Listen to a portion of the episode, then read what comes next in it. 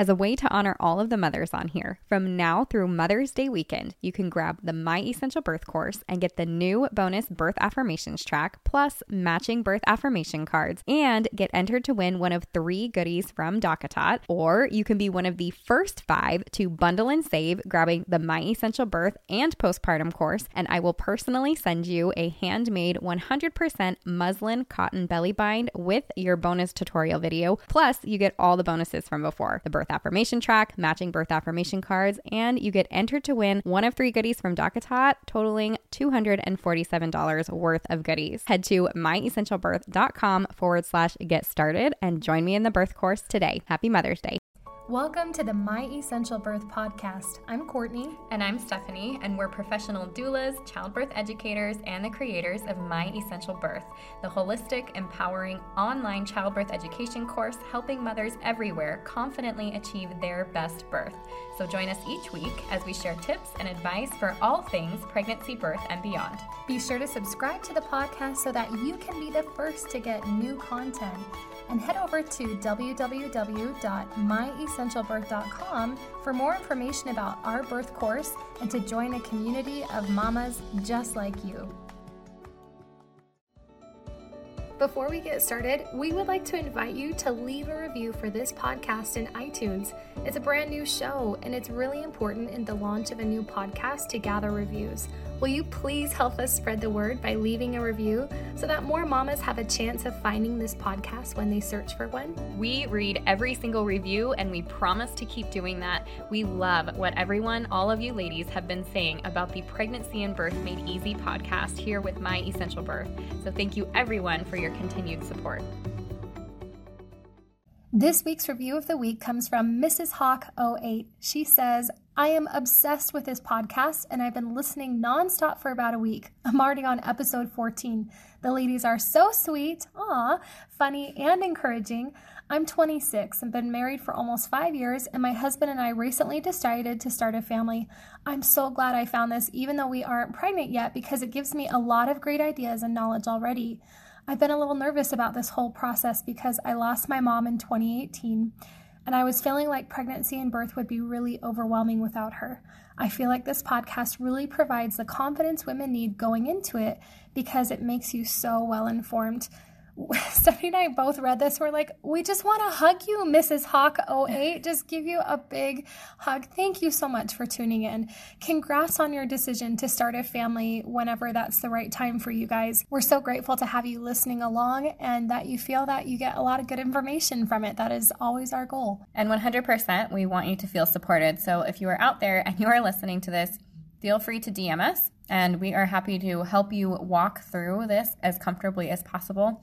Um, and I do want to take a moment and appreciate what it means to not have a mother present, whether that's because she physically can't be present, or maybe she's emotionally checked out, or in this case where she just is not there at all. Um, I, I do think there's something to that generational, we come from our mothers, we're birthed by our mothers, and so I completely respect and appreciate the process that that is, and truthfully hadn't even stopped to consider what that might be like if my mom could not be a part of it, even though I choose to not have her in the room for the birth, that kind of thing. Yeah. Um, but I just, so much respect and appreciation and love goes out to you and to anybody that's dealing with that situation. Take comfort in the legacy that you're creating for your own children through their own um, birthing stories that they'll get to hear fondly from you one day, but also draw from the collective mothering that women give each other within the birthing community. I think it's truly powerful. So this week is all about newborn procedures. We're going to mention several of them, but we're going to dive deep on just a few. Um, so these are all things that happen like right after baby is born. So you have some decisions to make kind of like literally the, the second baby is born. Um, and then some things that follow within the first couple hours after birth, things that might make it to your birth plan or things that you might need more information about. And so we're going to get into a few of those with this episode. So we're kind of going to go in order of operations here, the decisions that you need to make first. And probably the first one from the minute your little baby is born is all about delayed cord clamping. So as you can imagine, um, coming from their belly button, there's a cord, the umbilical cord, and it is still attached to inside of you to the placenta. Now, in order for baby to more easily fit through the birth canal, they leave about one third of their blood supply behind in the placenta. This blood belongs to the baby. It is their blood. It is not your blood.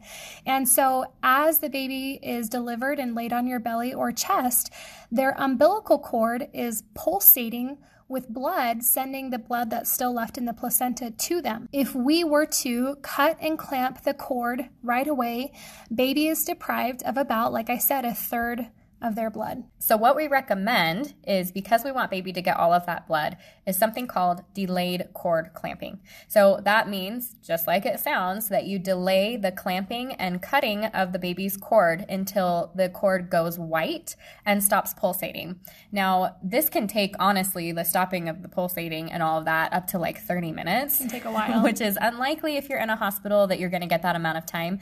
However, even just waiting a couple minutes till it goes white, like we said, and maybe pulses less, will be way more beneficial for baby. Um, on top of that, something that maybe you don't hear a lot about, or maybe you've never heard this term, cord milking is a thing. So I have been to births where I have seen this, and it is very frustrating to me, and I'll tell you why. But basically what the doctor does is, after baby's born, because they know, oh, these parents want delayed cord clamping, which means this cord has to be white, is they hold on to one part of the cord and push the blood towards the baby quickly, milking it. They're trying to hurry the process. Milking a cow, yes. Yeah. Um, and so doing that, though, if you think about that, if you got an influx of blood, what would it do to you? It increases your heart rate. Like it, it just, it's a little too much too fast. And so allowing nature to take that process on its own is really important. So if you know that this might be an issue for either your hospital or your provider, absolutely have the conversation about cord milking prior to the birth, and have either dad or a doula or somebody there with you that knows that you don't want that specific process to be looking out during that time, because it's a very busy time, right? You right. push your baby out, everybody's excited, dad's probably crying and looking at you so excited, you're probably crying, right? All those different things. You want to be able to have somebody focus on the things that are important to you once that baby's out. And like Stephanie mentioned, a really good compromise, especially in a hospital setting, is, you know, they might not have the thirty minutes to wait, but a good compromise would be about the three minute mark. You know, please delay cord clamping at least three minutes um, with no milking of the cord. And you can put that specifically in your birth plan, but yeah, you definitely want to have that conversation ahead of time prior to the birth. Yeah. And, and just some quick notes really quick about um, delayed cord clamping. So it improves oxygen and iron levels for baby, and the World Health Organization recommends it for every birth. So if you ever come across any kind of gruff that you might be getting in regards to that, you can kind of just pull that out and just say, well, World Health Organization suggests that for it's every birth. It's a best practice. So, yes. Another context, and we sometimes don't like to think about this, but let's say that your baby is born and they have some respiratory issues. Um, maybe they they're not taking a breath as quickly as you want, all the more reason to allow them to continue to receive that oxygenated cord blood, and to try and do as many procedures with the cord still intact right next to you as possible. Um, at a certain point, you're going to trust that the baby team is going to do what they feel is best and necessary for your baby. But, um, you know, if it's an issue that they're taking a little bit longer to have that first breath, then we definitely want them to continue to receive that oxygenated cord blood. Yeah, I think kind of in line with what we're talking about here is immediate skin to skin. And this isn't necessarily a procedure, but there's so many benefits for both mom and baby to have the baby go immediately to your skin. So when we're talking about delayed cord clamping, well, obviously that's easiestly done if the baby's still attached to you. That's what that means, right? So putting the baby on the belly or the chest, um, instead of clamping, cutting, removing baby from mom, getting them washed up or whatever the case, all of that is really, really positive. Positive. It regulates body temperature for baby. Having baby come directly skin to skin has benefits for both mom and baby. For baby, it helps regulate their body temperature. And having baby close to mom's breasts, even nuzzling nearby, not even nursing yet, helps um, to increase the oxytocin, the flow of oxytocin, which increases those postpartum contractions and helps the uterus clamp down to expel the placenta with less chance of hemorrhage. We often get asked, well, how long should we have that immediate skin-to-skin time for? We like to say at least forty-five minutes to an hour of uninterrupted time if necessary, putting off anything that's just really not urgent. Your baby doesn't need to be weighed and measured and poked and prodded and all those things right away. This is such, even from a psychological standpoint, it's just a very sensitive window of time where there's a ton of bonding going on in addition to all the physiological benefits that Stephanie mentioned. Yeah, I feel like it can be a little tricky, you know, like when you're at a hospital birth and everybody, because they all have their individual jobs, they're very like, they're on top of it and they're yeah. ready to go and they want to make sure they're doing their best. Um, but I, it's very, it's interesting contrasting that with like a home birth where things just move so slow. And there's kind of this like sacred piece about that space. Um, it can be recreated in the hospital, but I feel like it's just a little busier. And so making sure that we focus on the, those important things up front, mm-hmm. I think makes a huge difference. So after your baby and you have had that skin to skin time, there's going to be three decisions you'll need to make for them specifically um, pretty quick. One of them is in regard to the hepatitis B immunization. This is a vaccine that protects against hepatitis B, which is a sexually transmitted infection. Unless you specifically decline this vaccine, it will be given to your baby. So in the birth course, we give this long list of basically here are the C D C guidelines directly from the vaccine information sheet about hepatitis B. Like Courtney mentioned, it is a sexually transmitted infection. So if mom and dad don't have it, your baby's not planning on having any sexual encounters with somebody who does have it. Or using a needle. Or using a needle. Drug use. Your baby. Yes, that's real. um, then maybe you choose not to get it. Now, to be fair, I, I am very like both sides on this thing, which you know we try to do one hundred percent. Um, I think a lot of times parents are are of the belief like, well, why wouldn't you get it? Um, I don't see any like very many risks to it, so I would like my baby to be protected from this. And so if that's the case, then that's the decision you make. But I think it's fair for you to have all of that information. And so we'll put a link to it in the show notes, but you should check out the C D C guidelines so that you can look at the vaccine information sheet um, and go over everything on there to decide if this is something that you want for your baby, for yourself. You also have the option, even if you don't do it at this, like immediately after baby's born, but you choose to have it early on. On. It is um, offered again at their very first visit, which is just within a few days or a week after having your baby. Like Stephanie mentioned, I understand why parents choose to let their baby receive this immunization. Um, personally, we chose not to. My husband and I both knew that we didn't have hepatitis B or any sexually transmitted infections. Um, we anticipated that our baby wouldn't come in contact with people who have it. And so to us, it seemed like an unnecessary interruption, particularly within those first couple hours after birth. So just be aware that it is something that you get to make a decision on, whatever feels right for you and your family. And if you have any questions or you want to go over this more when you're thinking about this or you research, make sure to shoot us a D M. This is stuff we are totally happy to cover um, on our stories, or we'll do a live for you guys. I think it's really important to have a conversation about these things instead of just being so one side or the other that we're not taking time to think about what we're doing for our babies and our bodies. The next one is the vitamin K injection. Um, and interestingly enough, I think Evidence-Based Birth, and I'll put a link to their um, to their information on this as well, but I think they did a really good job of going over the evidence for or against getting vitamin K. Um, I know here in the United States, no oral vitamin K has been approved by the F D A. Now, when we were overseas in Germany, our second baby did receive the oral vitamin K, which I had chosen and decided that that's what I would like to do. But because we were connected to some American territory, when I took them into the pediatrician visit on the American side of things, they said it was required of them to give the baby the vitamin K. Now, um, we also planned a circumcision for this baby. So the oral vitamin K is not alone is not recommended if you're having a baby who has a circumcision. So they almost always, or they always do the injectable vitamin K for that. So know if you have a boy and you plan on circumcising that um, the vitamin K injection is what baby will receive. And likely in the United States, that's what they would receive anyways.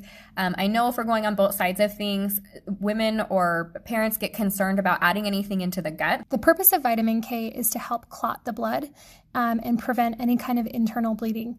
This is particularly important if babies had traumatic birth, and you can't see me, but I'm doing air quotes when I say traumatic birth.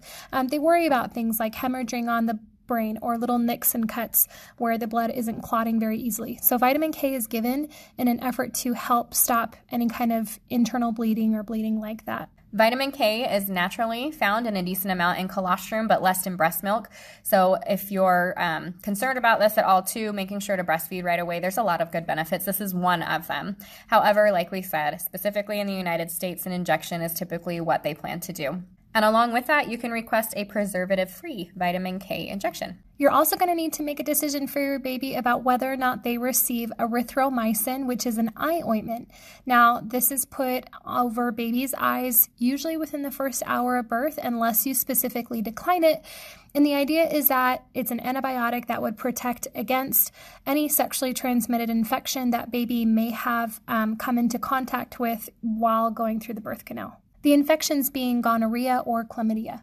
And the reason that this is given across the board is, as I understand it, things like chlamydia may not come up. A lot of women can have it and not know it. And so it's just like a safety precaution that they give it to all babies. There is a small chance that baby can be allergic to it. And I actually have been a doula for a woman that she was like adamant that her baby would not receive this because she had an allergic reaction after she was born. Um, however, generally, it's just like any other antibiotic. The um, risks are fairly low.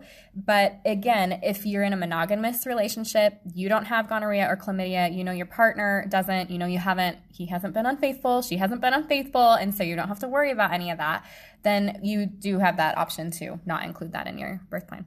Yeah, our thought process, again, when we had babies was with our first, we just asked that they wait until he started to fall asleep after that first hour or two of bonding um, before putting it on the eyes. And then with each subsequent kid, we just decided, you know what? We know that we don't have these sexually transmitted infections. We don't feel it's necessary for our baby to have this. We don't want to interfere, um, blur their vision when they're trying to bond with us. So again, there's so many different sides that you can look at. I totally get why parents would choose to have it done. I also completely understand why somebody would choose to decline it.